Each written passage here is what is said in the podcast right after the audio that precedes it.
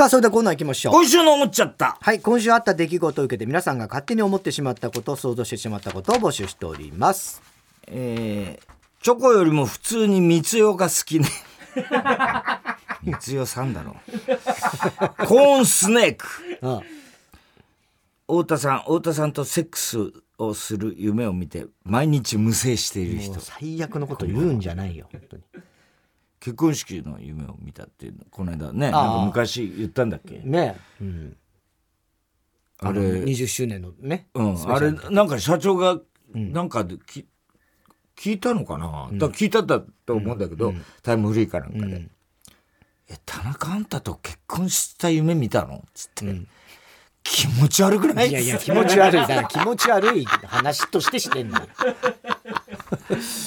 今年もバレンタインにチョコをもらえなくて思っちゃった、うん、イケメンは大量のもらったチョコを全て食べるため食べ過ぎでむくむ太る。しかし僕はチョコをもらわないからむくまない太らない。ざまみろイケメン。はぁ千釣りしようって。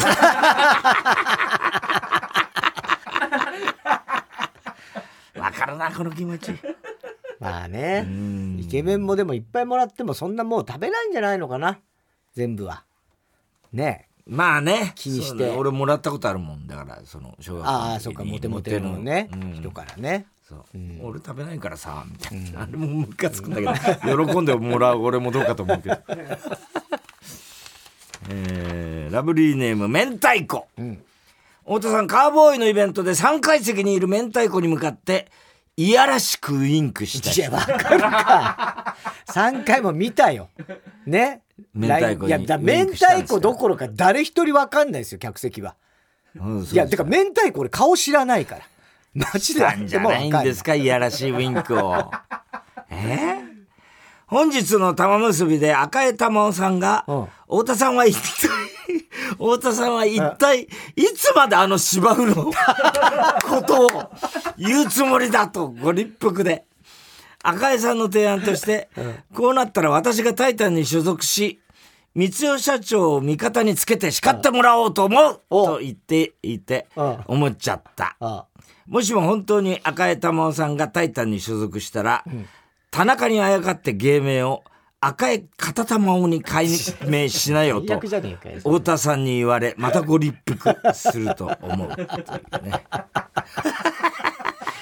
この間ねその芝生 の, あの大吉とのイベントでね、うん、またネタにしてましたからね。赤井さんタイタン来てくれたらもうすごい戦力ですからね。いやもうそれすごいことになりますよ。ど う, どうかなでもこれまああの社長は女の人にはすごく優しいですからあれだけど、うん、あのどう出るかですねこれ社長が、はあはあ、例えば俺が赤井さんとですよ、うんうん芝生で寝転がってる姿を写真に撮られたとしたら、うんうん、俺は確実に殺されます。これはあの番組の相談とか行ったらなおのこと怒らせます。で、だから社長が赤江さんを番組のパートナーと芝生で寝る女として見るか、いやいやいやいやいやね。それともあの普通の優秀なパーソナリティとして戦力として見るかによってあの違うでしょうねおそらくね。まあね、うん、赤井さんも困るよそんなこといろいろ考えないと。別にだから社長のことはそう甘くはないと思いますよ、えー、意外とね、うんうんえー、ラジオネーム笑福亭グルーチョ。太田さんにじゅうごしゅうねんライブでにかい席にいた僕にさりげなくウインクしてくれた人こんばんは。お前ら口裏合わせてなるからな。俺ウインクばっかりしてるってことになるからね。笑福亭グルーチョ、うん、丸山珠代議員がじゅうさんねんまえにこの愚か者めがと発言していたのが、うん、国会で問題になっているというニュースを見て思っちゃった、うん、もし丸山珠代議員がミレイ、エメ、生田リラのさんにんとすれ違ったらさんにんに向かって、うん、この面影者めが面影歌ってたから切れると思う。いやいやいや、切れる必要ないじゃん。大体すれ違わない、ええ、さんにん一緒歩ってんのかよお前。これね、丸川なんかってずいぶんあれ行った直後に俺新幹線で会ったんだ、丸川玉緒と。あ、そうなんだ。とそうだよ、うん、それでどっか名古屋かどっかの駅から乗ってきたんだよ、うんうん、でわざわざ俺のとこ来て、うん、だからほらテレ朝の時知ってるから、うん、はいはい、あ、どうも、うん、お久しぶりですよっつって、うん、俺、うん、愚か者めだっつって本当に申し訳ありませんでした。すごい恐縮して謝ってさ、なんだつまんない女だなと思って俺さ。でその後あれが来たんで、春菜が、あのハリセンボンの春菜が、はいはいはいはい、ね、うん、でハリセンボンの「あ、おはようございます」って言うから「うんうん、お前今日好楽行かなくていいの？」っつったら「うん、角野卓造じゃねえよ！」って全力でやったんだよ。全力でやっぱ女芸人っていいなと思ったあの時。政治家はダメだなと思った。ダメではないよ。すいませんなんつってんだよ。散々言われたんだと思うよ。返せよバカ野郎。いやそうじゃないから政治家になったんでしょ。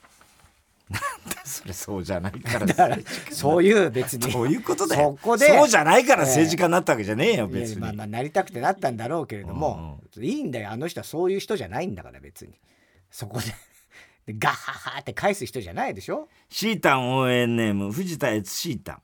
読んでくれたら嬉しいタン。なんか久しぶりな気がするね、うん、土屋太鳳が結婚発表後の初の公の場に登場したという、うん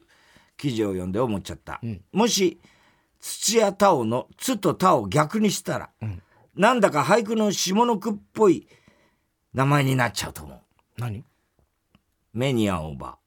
山ホトトギス立ちやつをみたいな。いやそれ初ガツオでんがなせやろがい。どうなってんだこいつ。立ちやつを立ちやつを立ちやつをつとたを逆にしたんで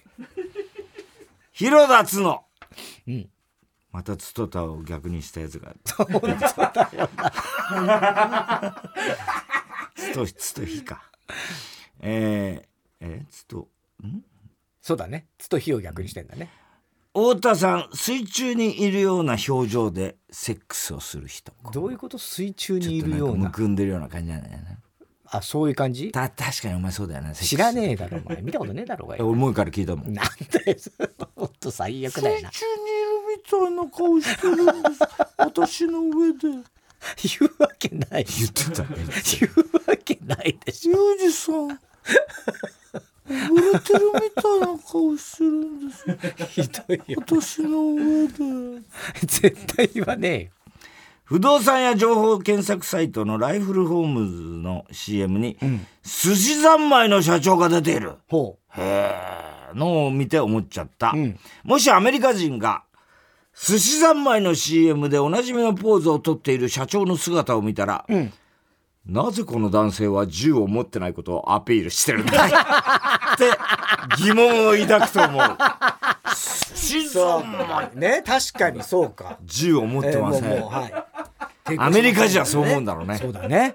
みんなね。すごいね。なぜお寿司屋さんが銃を持ってるの？面白いな。えー、郵便番号 いちまるななのはちまるろくろく 火曜ジャンク爆笑問題カーボーイ。メールは爆笑アットマーク ティービーエスドットシーオードットジェーピー。 今週の思っちゃったの係までお待ちしております、えー、先週のにがつなのかようかここのかのみっかかん ライン キューブ渋谷で行いました、うん、ジャンクにじゅっしゅうねん記念イベント。いや楽しかったね、ね楽しかったですけども、えー、連日大盛況でありがとうございました、はい、皆さん、ね、会場にお越しいただいた皆様ていただきまして、そして配信でご覧いただいた皆様本当にありがとうございました、はい。えー、遠くからねあのこの世界の片桐仁とかね、そうそうそうそう沖縄からわざわざ来てくれた人とか言いましたしね、はい、チンコスコを持ってあチンコスコとか ね, ね、うんえー、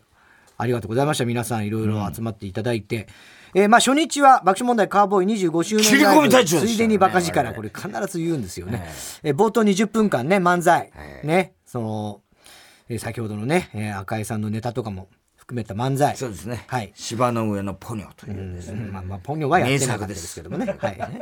えー、ポニョ言いましたよ。え？ポニョ言いましたよ。言った？言いました言いました。芝の上のポニョ。うん言いました。あ、アドリブで言ったんだそれ。アドリブつか練習の時から言ってました。練習の時から言ってるって。言ってました。芝の上のところはね。うん。言ってました。あ、ポニョって言ってたんだ、実は。実はっていうかはっきり言ってます。はい、そうですか。えー、で、えー、新しいメインビジュアルの撮影をやったり、伊集院光とのトーク、も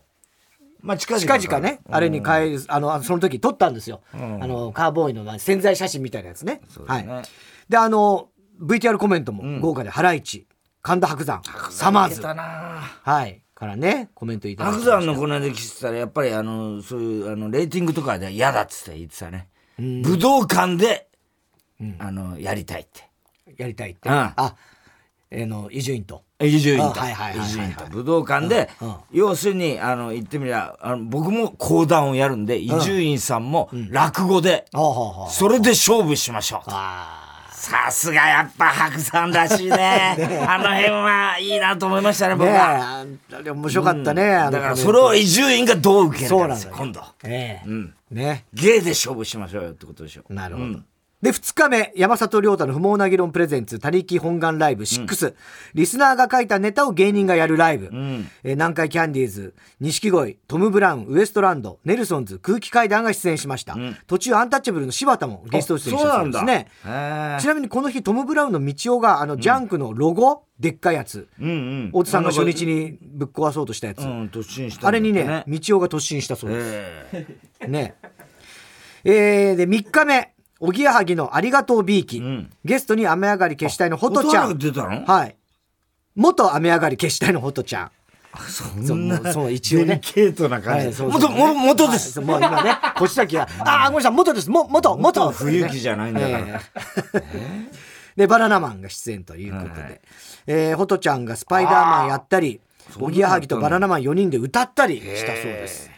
楽しそうですね、これもね、うん、でまだ見れてない皆様、配信のアーカイブがありますので、えー、配信チケット購入期限がにがつじゅうくにちの日曜日にじゅういちじまで、えー、視聴期限がにじゅうさんじごじゅうきゅうふんまでですので、えー、にがつじゅうくにちの日曜日、今度の日曜日までにぜひご購入していただいて見ていただきたいと思います、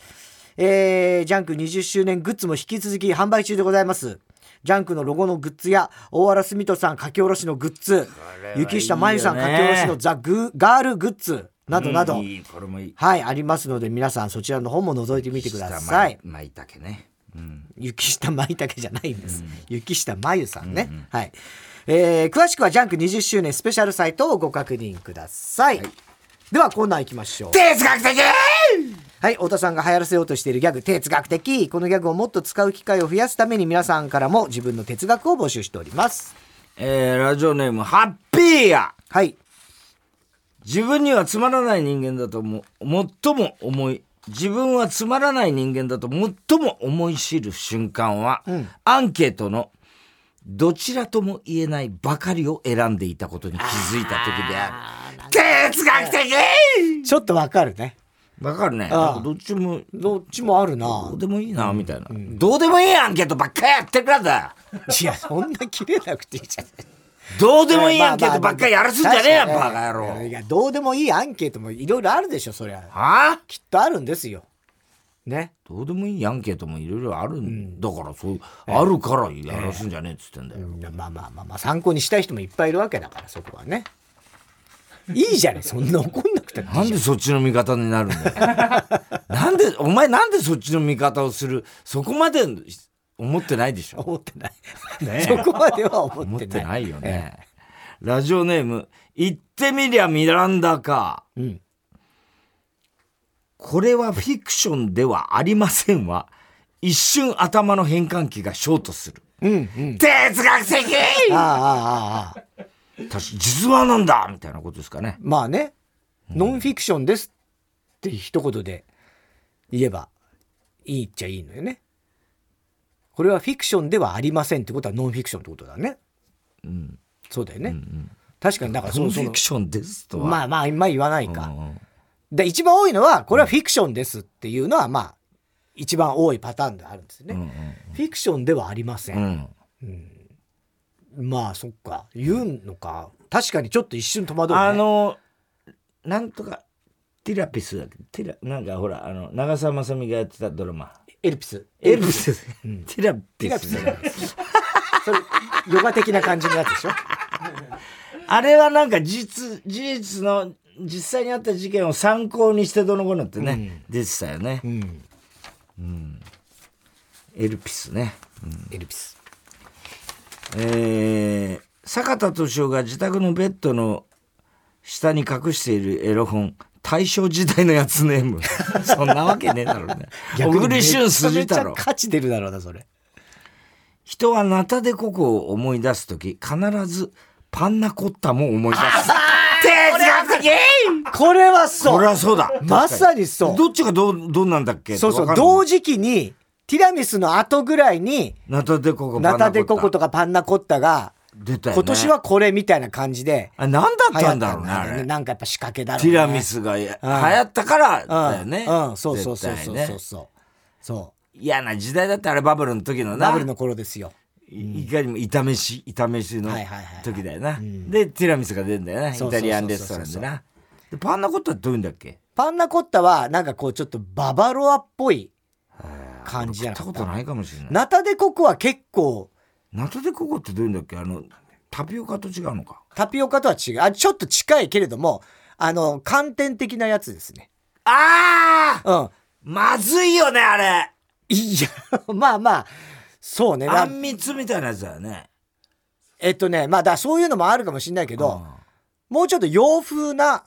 ところにナタデココが入ってるみたいな、うん、ヨーグルトとかと一緒に食べるとか、うんうん、あのか、うん、四角いやつ、四角い寒天みたいなのが多かった。あれだよね、うん、まずいよねあれね。そうね、まあ、うん、なんていうの、それ自体の味はそんなある方ではない、まあ、食感とかそんな感じじゃない、うんうん。俺本当にさ、最近あのバブルの世代みたいな話、うん、よく、うんうんうん、今散々不景気だからなんだろうけど、はいはい、うん、バブルの頃はよかったよみたいな話するの、うんうん、俺もうああいう話してるやつ大嫌いちっともいい時代じゃないもん、まあ我々はね、バブルの頃なんて。そうなんですよ、うん、ええ、なんか嫌なやつばっかりだったよな、うん、まあまあバブルの頃。人の痛みの分かんないようなやつばっかりだよな。まあまあまあそういう印象ありますけどね。金に物言わしてさ、はいはい、なんか浮かれてさ、ね、マリファナ吸ってさ、ね、いやそんなやつばっかりだったろいたかもしんないけど、うん、ばっかりではないですけど、ね、何にもいい時代じゃないよ、うん、あれバブルって、ね、今の若い子の方が全然優秀だし、そうだね、素晴らしいよ、うん、本当に。いやまさにそうですよ、うん、えー、ラジオネームどうにもならんよ、うん、葬式は泣かせよう泣かせようとしすぎてたまに冷める。哲学的。そんな泣かせよう泣かせようとしてないんじゃないねえ、それまあいろんな葬式あるからね、うん、ああまあでも最近結構あのなんていうのビデオとか凝ってるやつありますよね。そうかそうか、うん、うん、なんかそう、ね、思い出の写真がずっとこう、はいはいはい、あそういうのあるのか、巡っていくやつありますよね。あれちょっと勘弁してほしいなって思う時あるね。確かにね。ただ坊主がおきょっとないでいいんだよみたいな、まあまあね、後ろでパコンって殴るからみたいな、えー、コントみたいなことやんないやっちゃダメですよ、えー、ラジオネームストレンジラブ、うん、この世で一番どうでもいいことは夕方のニュース番組でやっている高速と下道のどちらが速いか勝負するやつである。哲学的なやってんだこれ。いやまあやってんのかもしんないけどね。そんな別にどうでもいい、まあ別にそれすごい興味出る人もいるじゃない。混み具合にもよるわ。混み具合にもちろんよるけどね、うんうん、あとやっぱ相変わらずデカ盛りだってさ、混んでなかったら絶対高速でしょ。まあまあそうだろうね、ね、多分ね、うんうん、だから多分その渋滞、例えばお盆の時期だとかゴールデンウィークとかそういう時なのかもしれないね、うん、それ普通の時だったらそれは絶対高速だよね。それをやるってことはなんか特別な、うん、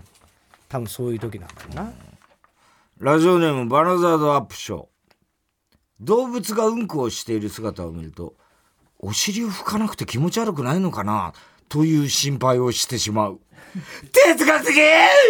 ああこれはね、確かに人間はそう思うんでしょうけど気持ち悪くないんですよ大体の動物はね。猫だってお尻が拭かないから、あのー、まあ言ってみりゃその痔、うん、にもならないっていうのは、うんうん、要するに二足歩行じゃないから、うん、あの重力がその肛門の方に行かないっていうことらしいね、うんうん、ああの猫や字になんないとね、うん、であれ肛門も中からうんこするときだけブワーッとこう出る、出てね、でしたら全部引っ込んじゃうんで表面のところにほぼつかないんですよね、猫とかもそうなんですよね、うんうん、でもたまにすっごい肛門舐めてる時ありますからあれはかゆいんじゃないかと思うけど、うんうん、そういう時もあるけどね、うんえー、安子はみんなが思ってるほど純朴じゃないそんなこと言うなよお前、純朴だわ安子は。知らねえだろうがよ、えー、横並びで歩いて周りの歩行者を邪魔しがちな部活ランキングいちいは野球部。哲学的。そうなの？野球部は横並びで歩きがちなの？そうかな。そうなんだ、分かんないね、どうなんだろう。バレー部のような気がする。いやそれは分かんないよなんでバレー部のような気がするのに横並び、ね、横並び、うん、えー、サッカー部とかじゃない？そうかな。いや全然分かんない。ゴールキック、ゴールキックじゃないけど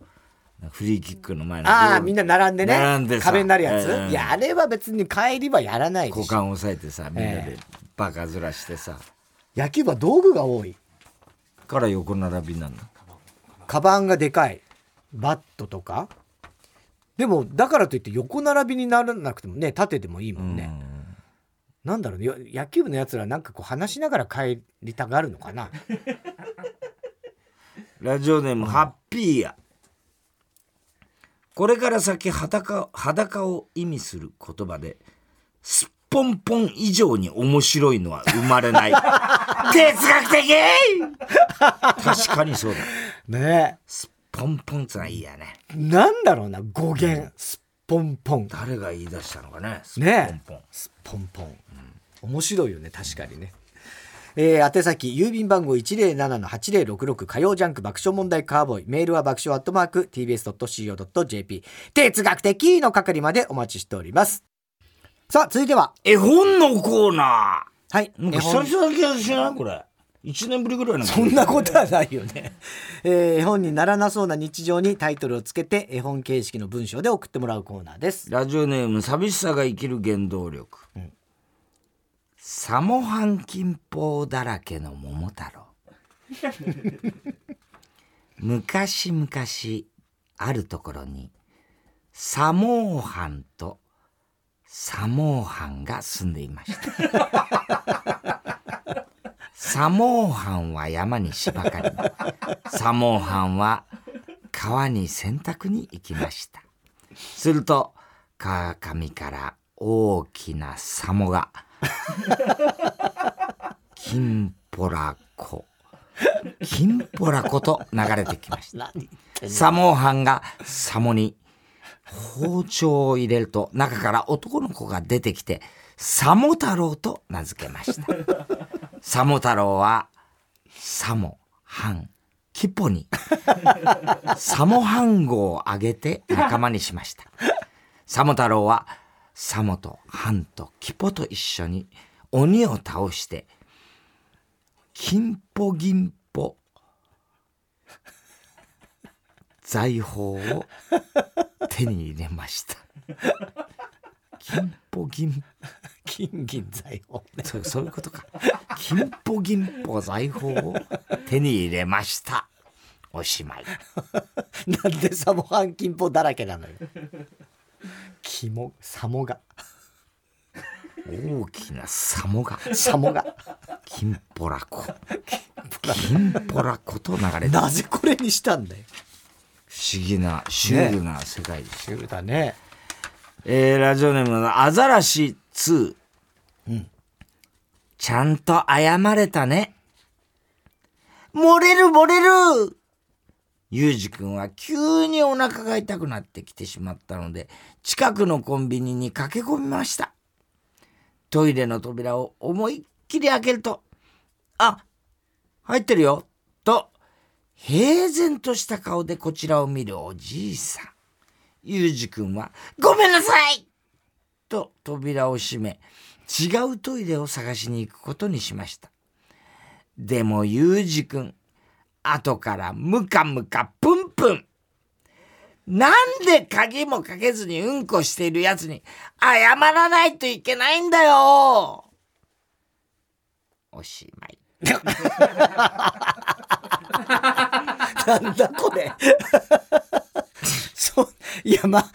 謝るよね。まあ謝るでしょそれはね。うん謝りますよそれは。うん、でもそれ中にいる立場の人も謝りたくなりますよね。あすいませんって言っちゃうんですよ、ね、ついね。そうそうそうそうあれはだからなんていうのあの個室の鍵っていうのは、うん、やっぱり必要なんだけどやっぱしなきゃダメなんですよね。そういうことねそういうことにならないために要は別に見られたくないよりも見せてしまう申し訳なさもあるからね。それを俺はよく考えて鍵をします。トイレえどういうことですか。そうだそのなんていうのしなきゃダメなんだって、うん、しますよ普通に。いやします普通にしますけど、うん、そのするのはあのー、開けられてなんていうの開けた方が困る間違って開けちゃう方が困るからするんだなこれはって思いながら俺はするんですよ鍵を。わかんないあの見られちゃ困るから鍵を閉めるっていうなんとなく最初はそういうそれそうそうそうなんだ、まあ、もちろんそれがあるんだけどそれが基本です。基本基本はそうで思ってたんだけど、うん、あでもこれ俺が見られちゃ困るってよりも 見, 見せてしまった申し訳なさもあるから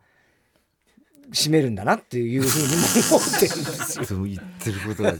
とわからない。わからないなら次行きましょう。鍵そのものの概念っていうのがそうじゃないですからね。はい、家の鍵とか、家の鍵とかね、全部ねやっぱ開けたって侵入されたら困る、困るからね。ことですから、うん、プライベート。はい。ね、大丈夫ですか。大丈夫です。大丈夫ですか、はい。本当に言ってることがちょっとわかりにくいってなってますけど。ラジオネーム笑福亭グルーチョ。はい。私の書いた本。うん。小学いちねん生の千尋ちゃんは物語を創作するのが大の得意でした、うん、短いストーリーを作っては同じクラスの子たちに読み聞かせをしていました。ある日普段は寡黙で読書ばかりしているほのかちゃんが私も読みたいなと声をかけてきました。千尋ちゃんはいいの？読んでくれる？と言って自作の本を渡しました。次の日、千尋ちゃんが勇気を出してどうだった？と感想を聞きに行ってみると、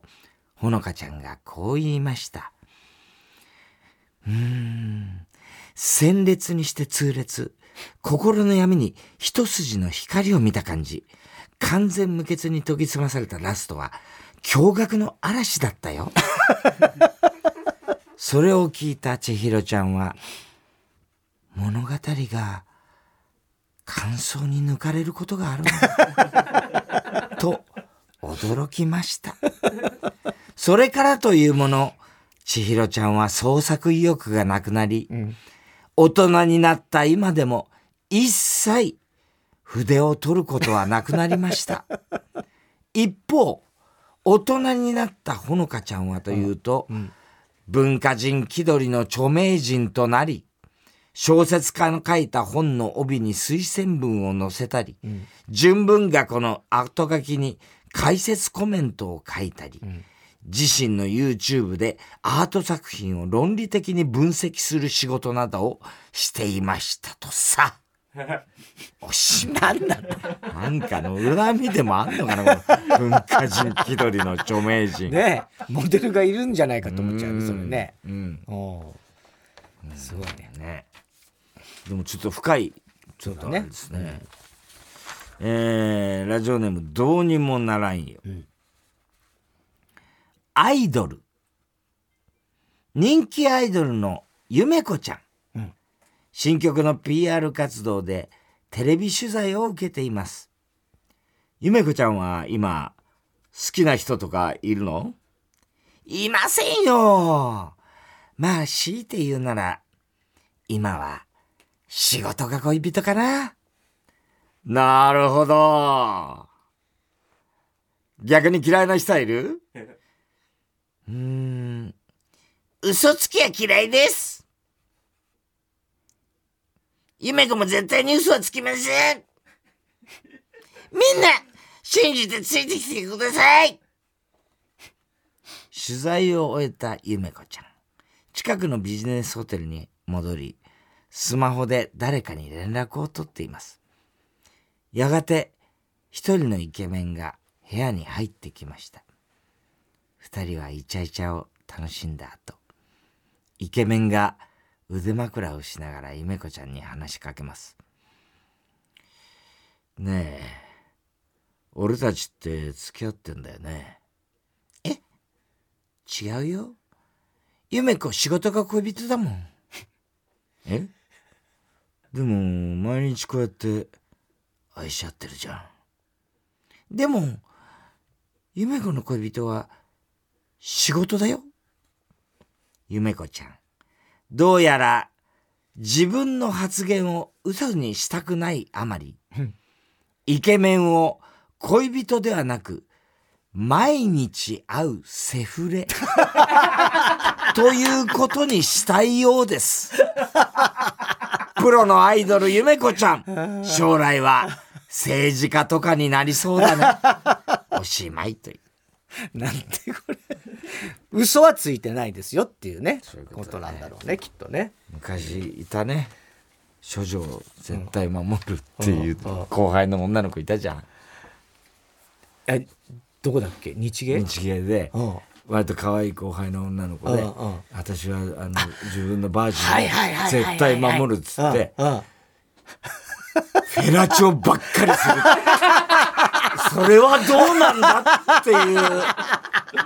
話をしたよねあったあった、そういや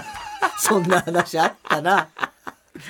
えー、郵便番号 いちまるななのはちまるろくろく 火曜ジャンク爆笑問題カーボーイ、メールは爆笑アットマーク ティービーエスドットシーオードットジェーピー、 絵本のコーナーの係までお待ちしております。さあ続いては怒りんぼ田中裕二。はい、こんばんは、田中裕二ですから始まる田中がいかにも怒りそうな事柄を皆さんに考えてもらって、それを私田中がさん段階で評価いたします。ラジオネームジャッカルの日々、うん、ジャッカルの日ってのあったな。こんにちは、弁当が適当な妻を持った田中裕二です、うん、結婚してからずっとかみさんの作った弁当を持って仕事に行くんですが、うん、自分は朝が早いためかみさんは前日の夜に弁当を作ります、うん、えらい ね, ねその時は友人から電話が来て、話をしながら弁当を作っていたらしいんですが、おかずを入れるタッパーに、うん、ウインナーいっぽん入れた後、他のおかずを入れ忘れ、うん、蓋を閉めてしまい、うん、私の昼弁当はご飯とウインナーいっぽんでした、うん、びっくりしたんですが仕方ないので、うん、そのウインナーを前歯で小さく小さく削りながら、うん、ご飯と合わせてなんとか食べきりました、うん、先日は弁当箱に弁当を入れ忘れ、おやつにくれたおやつにくれたバナナいっぽんです、うん、他にも箸を入れ忘れたり、おかずがなかったのか卵焼きと目玉焼きだけの時もありました、うん、あんまりなので先日注意をしたところ、うん、機嫌が悪かったのか逆ギレされ、うん、とんでもないことをカミングアウトしました、うん、それはたまに些細な喧嘩をするんですが、うん、そんな時におかずに必ず鼻くそをつけていたおいおいおい何言ってくれてんねん何してくれてんねん、今までどんだけ鼻くそ食ってんねんっていうか、そんなこと言うなよ何入ってるかもう弁当怖いわウインナーだって食ってる時俺はビーバーかと思ったわ、バナナの時は猿かと思ったわ、言うにこと書いた鼻くそって、あーもう弁当食えない、怖いわ。田中さん、これってムカつきませんかと。まあムカつくね、まあ鼻くそはね。でもまあそれ嘘だと思うよ、これは嘘なのかな、うんうん、まあでもその文句は言っちゃダメ、言っちゃダメだね。それは弁当食って作ってくれてんだからね、毎日。あらそうだよ、ウインナーいっぽんだってね。そうよ、飯があるだけでもいいやね、うん、ね、鼻くそも嘘だと思うよだってね、いやまさか本当にやらないですよそんなことはねえー、ラジオネームヨッヒ、うん、サラリーマンの田中裕二です、はい、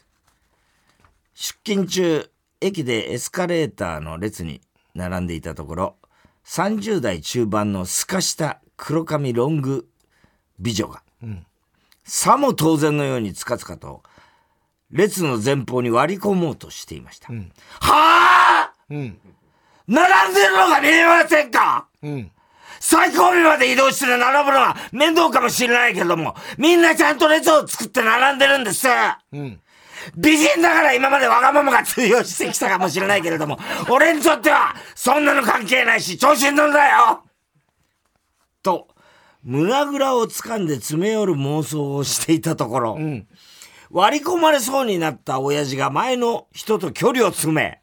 かたくなに美女をブロック。よーし、グッジョ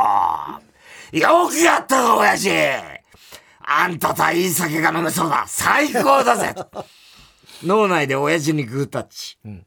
美女はまさかブロックされるとは思っていなかったようで、うん、親父の後頭部を鬼の形相で睨んでいます、うん、ざまあ見ろ、うん、お前に不適される資格なんてねえんだよ、おとなしく最後尾から並んでろ。次の瞬間、おじさんの後ろに並んでいた女子高生が美女を列に招き入れました。心の狭い困ったおじさんねといった感じで女子高生に会釈をして列に入る美女。はあ何やってくれてんだ女子高生勝手なことをしてるんじゃねえ、正義の味方にでもなったつもりか、いいとはしいいことをしたつもりになって気持ちよくなってるんじゃねえ、あんたが美女を入れ列に入れたことで後ろに並ぶ十数名が被害を受けてるんだよ。列に美女を入れたければ、あ、あ、皇族全員に許可を取るか、あんたが後ろから並び直すのが筋ってもんだろ。しかもなんだ二人で親父を悪者扱いして留飲を下げてるんじゃねえよ。悪者は美女だろうが、女子高生は良かれと思ってるかもしれないけど、割り込みの片棒を担いでいることを自覚しろ。田中さん、これってムカつきませんか？ムカつくよ、ムカつけどそこまでは俺は怒んないかな。エスカレーター、まあね、まあね、もちろん言ってることは正しいよ、ね、それ割り込むのはダメなんだけど、女子高生は分かっまあどう女子高生も多分そうかそう入ろうとしたけど、なんか善意であれ善意のつもりでしょそれは。 そうかそうか、その時にもうそもっと後ろのことまでは考えてなかったのか、そうだろうから、この人言ってることはもう全く正しいと思うけど、俺そこまではムカつかないかもしれない。確かにエスカレーターだし、ね、エスカレーターだ一人ぐらい入ったところで、ええ、そんなに変わんないじゃない。そうだね。ああえー、ラジオネームりんちゃん、うん、こんばんは。動物に囲まれて働く田中裕二です。私はアルバイトでペットショップに動物を卸す会社で働いています、うん、小動物専門なので残念ながら田中さんの好きな猫はいません、うん、ここではまだ怒らないでください。はいはいはい、いや怒んないでしょ別になんで別に怒られるか。いやいや怒んない怒んない、ね、ハムスターからヘビまで多種多様なのですが、うん、その日は鳥類を担当していました、うん、十四松や文鳥など小さい鳥がたくさんいます、うん、ケージの底に敷いている新聞紙を変え水と餌を新しくします、うん、こう書くと簡単ですがケージはさんじゅっこほどあるので、うん、時間がかかる。これ大変な作業だこれね、うん、どの個体もふわふわでふわふわで可愛いのでついついお待たせいっぱい食べないよと話しかけてしまいます、うんすべて終わったのでカメレオンのケージを開けて生きたコオロギをぶん投げて、うん、急いでケージを閉めている社長さ、うん、社, 社員さんに、うん、次は何をしましょうかと聞きに行きました、うん、社員じゃあ奥にフクロウがいるんでそっちにも餌あげてください、うん、フクロウもいるんですね、うん、はい餌はこれです。社員さんは流しにあった青いバケツを持ってきました、うん社員餌は手渡ししてほしいんでグローブ使ってください。社員さんはバケツから素手でびちょびちょのひよこを取り出しキャー